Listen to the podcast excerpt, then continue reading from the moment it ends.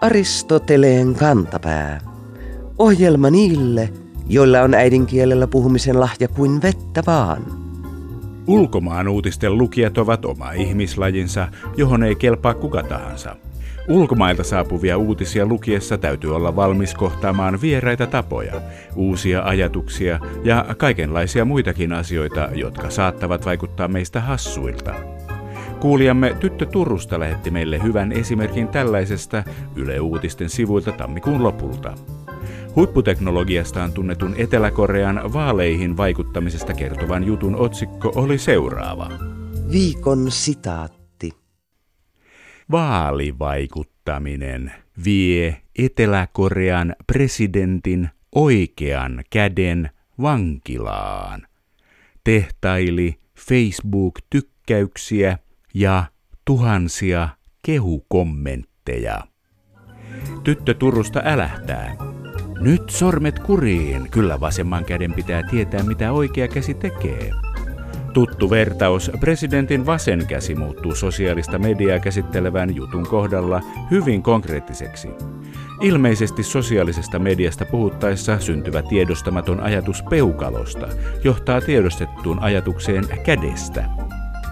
Tällaisten uutisten kohdalla menee peukalo suuhun, eikä lukija enää tiedä sanoako tykkään, ihastun, haha, vau, surullinen vai vihainen.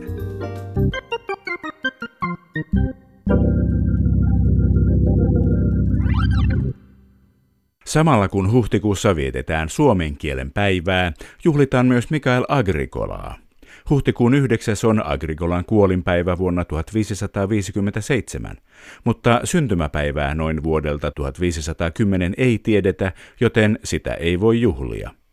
Agrikolahan loi Suomelle kirjakielen kirjoittaessaan ABC-kirjan ja kääntäessään uskonnollisia tekstejä täkäläisen kansan itse luettavaksi.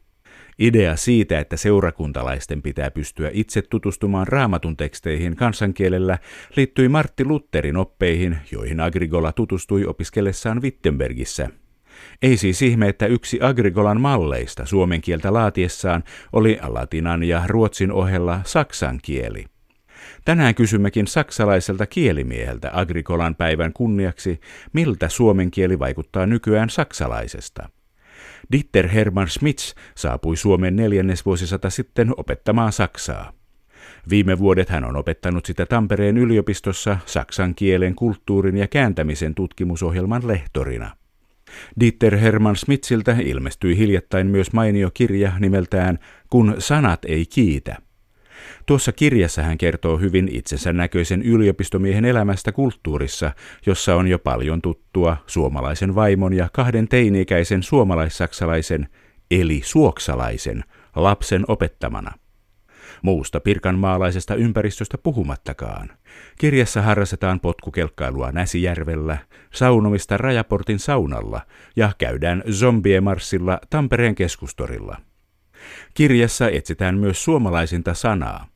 Seuraavassa testaan joitain Schmitzin kirjassaan esiin nostamia sanoja ja pyydän häneltä kommenttia niiden suomalaisuudesta.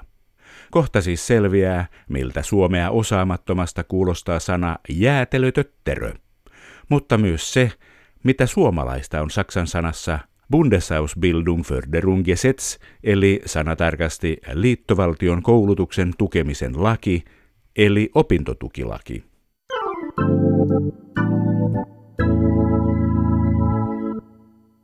Näinä aikoina vietetään Agrikolan päivää. Kun Agrikola loi suomen kirjakielen Saksasta saamien oppinsa mukaan, niin miltä suomen kieli vaikuttaa nykyään saksalaisesta kielimiehestä? Tampereen yliopiston saksan kielen kulttuuri- ja kääntämisen tutkimusohjelman lehtori ja kirjailija Dieter Hermann Smits.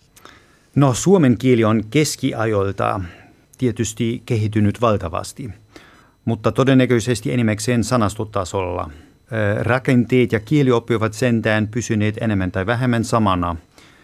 Keski-eurooppalaisena, joka puhuu indogermaanista kieltä, suomen kieli on kova pala nielää.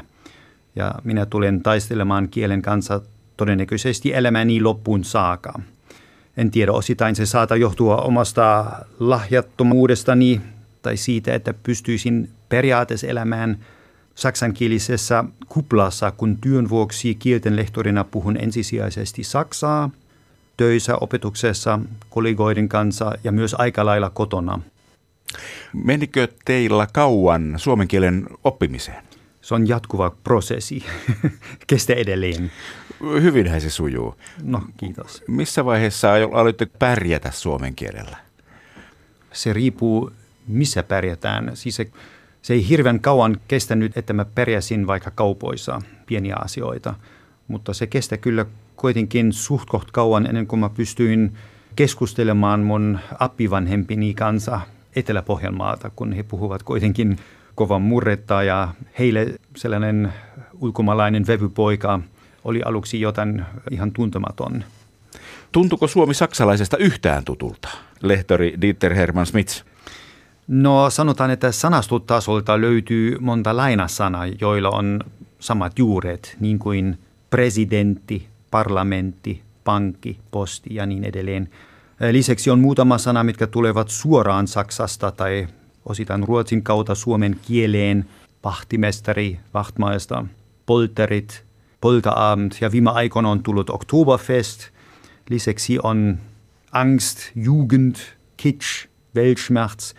Lopujen lopuksi niiden määrä on, on aika pieni kuitenkin. Nuo sanat helpottavat pikkusen suomen kielen oppimista, koska ne voi helposti jäljittää. Ruoasta ehkä vielä tuttuja sanoja ovat tomaatti, banaani, margariini, marmelaadi.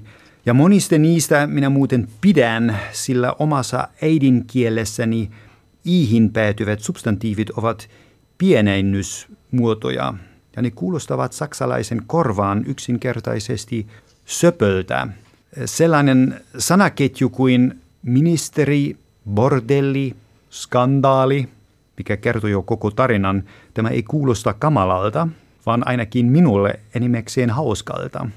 Ja toisaalta suomen kielessä ei ole kansainvälisiä sanoja kuin universiteet, university, universite tai telefon, computer, vaan niillä on omat suomenkieliset sanat. Ja en ole oikeastaan varma, tykkäänkö kehityksestä, että yhä useammin suomalaiset eivät enää sano perinne, vaan traditio. Ei enää urheilu, vaan sportti – ei enää ongelma, vaan probleema. Hanko on nykyään projekti ja kehitys on nykyään trendi. Lähtö on startti. Oikeastaan voisi sanoa, että Suomessa norsusta on tullut elefantti. Mutta mikä on sama suomen ja saksan kielissä on ainakin kuinka yhdyssanat muodostetaan. Niitä vaan liitetään yhteen ja sanat vaan kasvavat pituuta, toisin kuin vaikka Ranskassa. Ja siksi Suomessa ja Saksassakin on sanoja kuin aikuiskoulutuskeskus, hirveän pitkiä ja ne vaikuttavat hirveän vaikuttavalta, kun niitä nähdään jossain kirjoitettuna seinällä rakennuksessa. Ja Saksassa vaikka sanoja kuin Bundesausbildungsförderungsgesetz. Tämä sana koostuu neljästä osasta ja sisältää 33 kirjainta.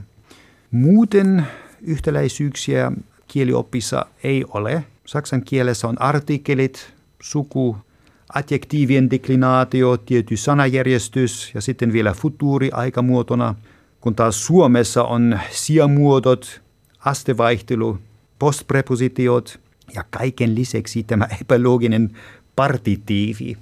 No mutta ainakin ääntäminen suomen kielessä on helppo. Se on looginen ja se on aina säännönmukainen. Partitiivi, mitä epäloogista siinä on? siinä on epäloogista, että aina on se kysymys, milloin sitä käytetään.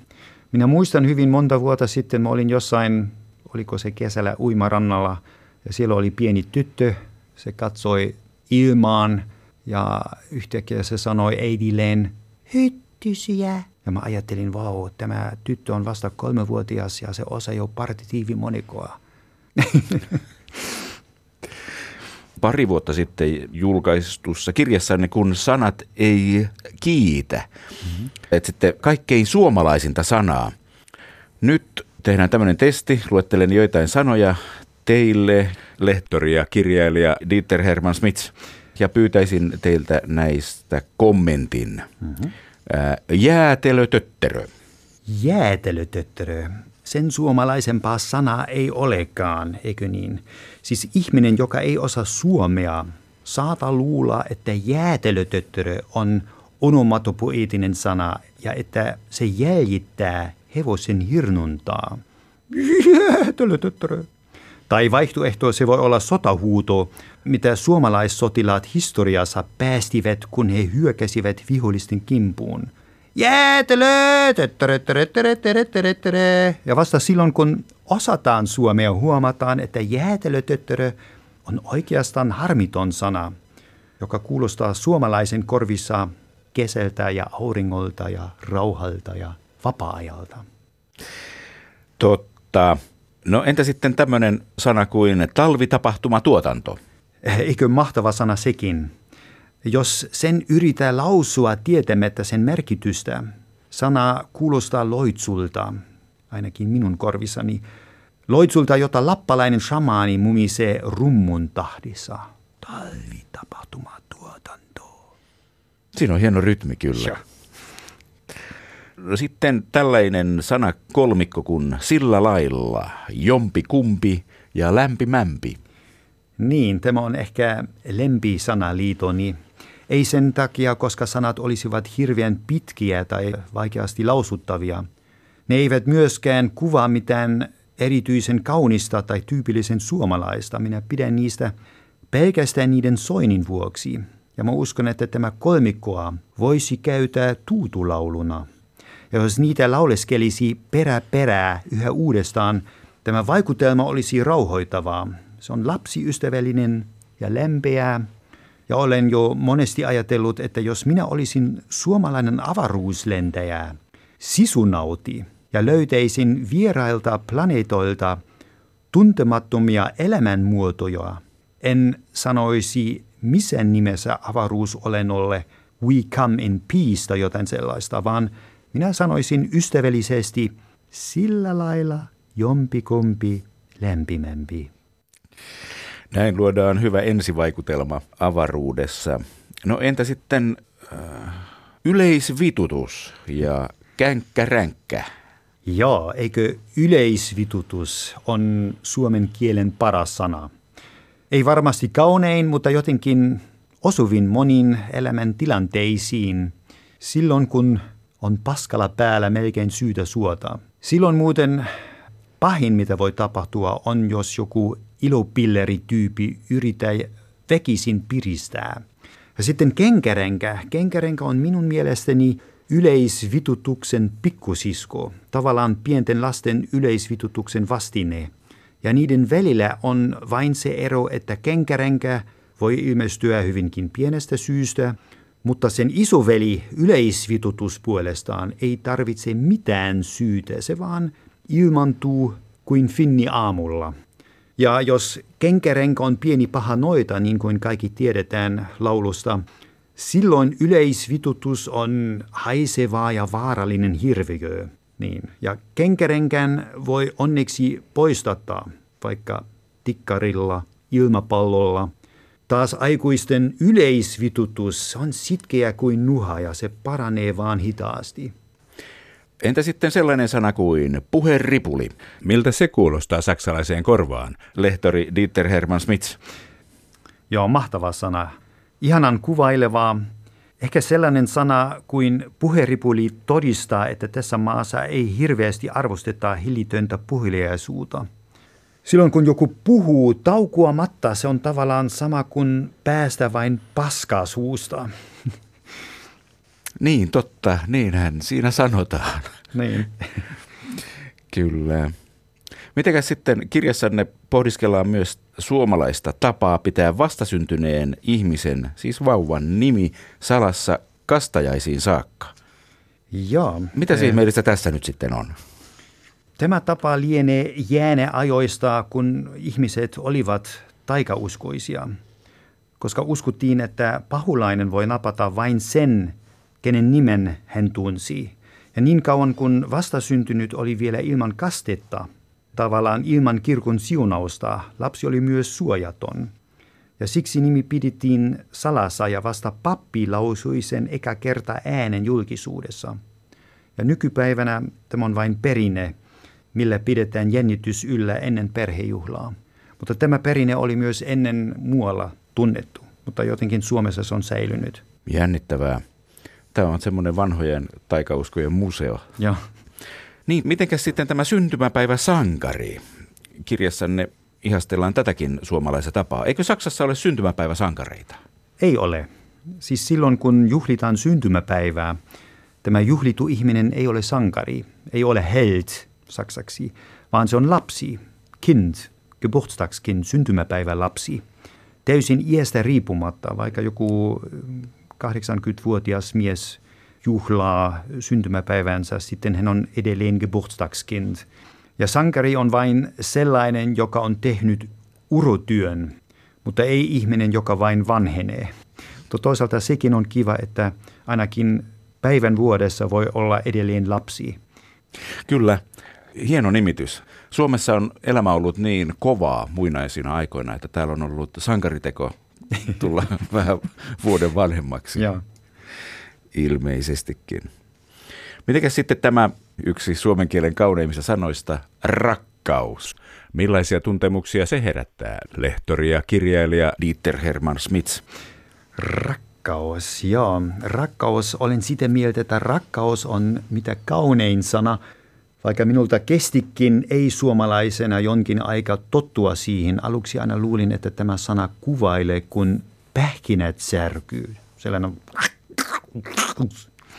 mutta rakkaus on myös soiniltaan kiistamaton suomalainen, kun alussa on pärähtävä R ja keskellä töksähtävä kaksoiskonsonantti.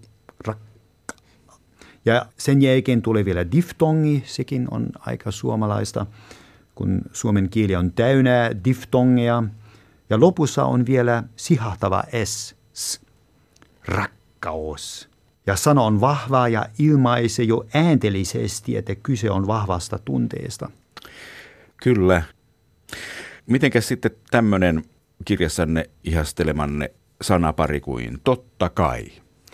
Tämä on monien vuosien jälkeen kuitenkin ehkä minun henkilökohtainen lempisana tai sanaliito. Jotenkin se on paljon enemmän kuin jäykä kyllä tai sellainen velinpitämätön joo tai perin päättämätön juu juu. Silloin kun joku vastaa kysymykseen sanomalla totta kai, jotenkin se, hän tekee epäilyksistä lopun ja totta kai tarkoittaa täydellistä myöntymystä. Se aina vala kuulijan rohkeutta ja luotamusta ja totta kai, totta kai, se on positiivisen elämän asenteen ääntelinen ilmentymä. Kauniisti sanottu. Kiitos. Se, mihin suomalaisimpaan sanaan päädyitte kirjassanne, jätetään nyt salaisuudeksi, mutta kysytään asiaa nyt vaikka näin päin, että mikä olisi saksalaisin sana, lehtori Dieter Hermann Smits? Vaikea kysymys. Minulla on muutama saksalaista lempisana, mutta valitettavasti ne ei ole edes sanakirjasta löydettäviä – sen takia, koska ne ovat kaikki reininmalaisia murresanoja, siis omalta kotialueeltani. Yksi niistä on lömön, ja se on verbi ja tarkoittaa laiskutella, lökötellä. Ja meidän perheen kesken käänsimme sen myös suomeksi, se on lömöloida. Hyvin siis, kuvaava sana. Siis jos meidän perheessä sanotaan, että voi toivottavasti ensi sunnuntaina voidaan vaan lömöloida, lömöloidaan vaan – Eikö tämä kuvaile jo kaiken? Aristoteleen kantapään yleisön osasto. Deodorantti oli vielä 1960-luvulla monille miehille ongelmallinen tuote. Syynä oli se, että hajusteet ymmärrettiin feminiinisiksi ja deodorantti miellettiin usein hajusteeksi, kertoo keskisuomalainen nettisivujensa lukijoille. Kurjien hajumuistojen pökerryttömällä toimittajalla menivät kuitenkin aistit sekaisin, kun hän aloitti jutun otsikon näin. Haiseva mies ei ollut ennen vanhaan tavaton näky. Nimimerkki Hajuherkkä ihmettelee toimittajan sanavalintoja. Miten haiseva voi olla näky? haju haisee, ei se näy. Aristoteleen kantapääkin pysähtyi pohtimaan, miten paha haju voisi paljastua pelkän näköaistin välityksellä. Ehkä lähellä olevien nyrpistely tai selkeästi erottuva hajurako voisi paljastaa löyhkääjän. Haisulin täytyy kuitenkin laiminlyödä puhtauttaan muutenkin kuin olemalla käyttämättä deodoranttia, että epämiellyttävä lemu muuttuisi tällä tavoin näkyväksi. Muistakaamme siis ottaa kanssaeläjämme huomioon niin, etteivät hajumme ja tuoksumme muutu näkyviksi.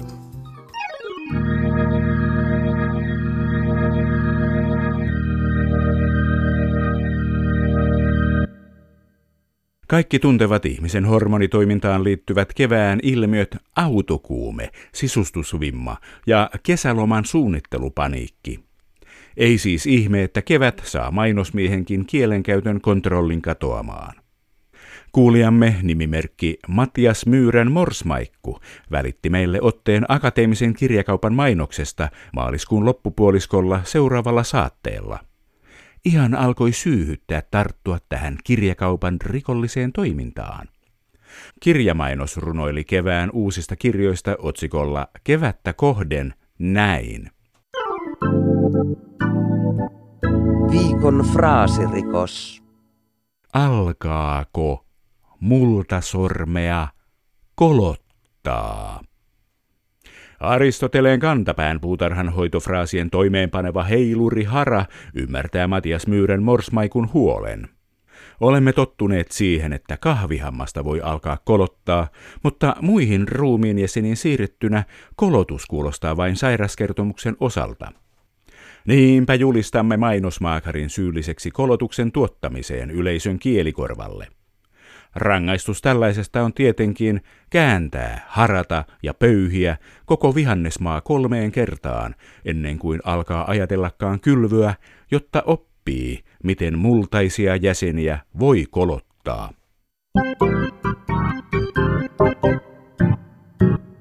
Viikon sitaattivinkki.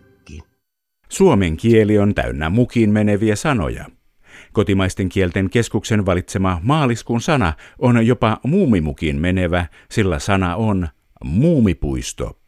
Näin kotus tuumaa sanasta. Maaliskuussa avattiin Japaniin Moomin Valley Park, ensimmäinen Suomen ulkopuolella oleva muumipuisto. Paikalle odotetaan vuosittain peräti miljoonaa kävijää. Suomessa muumit asuvat Naantalin muumimaailmassa, jota Japanin muumipuisto maksullisena teemapuistona vastaa. Muumit ovat suomalaisen kirjailijan ja taiteilijan Tuuvi Janssonin luomia hahmoja, jotka esiintyvät kirjoissa, sarjakuvissa, elokuvissa ja televisiosarjoissa.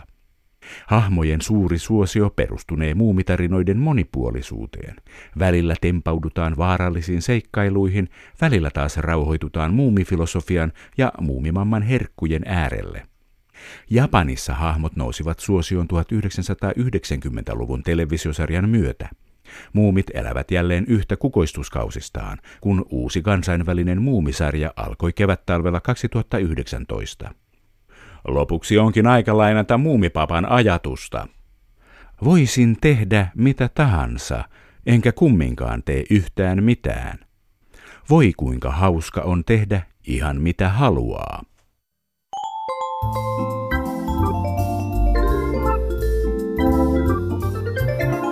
Kerro Aristoteleen kantapäälle, mikä särähtää kielikorvassasi. Tee se internetissä osoitteessa www.yleradio1.fi kautta Aristoteles tai lähetä postikortti PL 58 00024 Yle. Aristoteleen kantapää selvittää, mistä kenkä puristaa.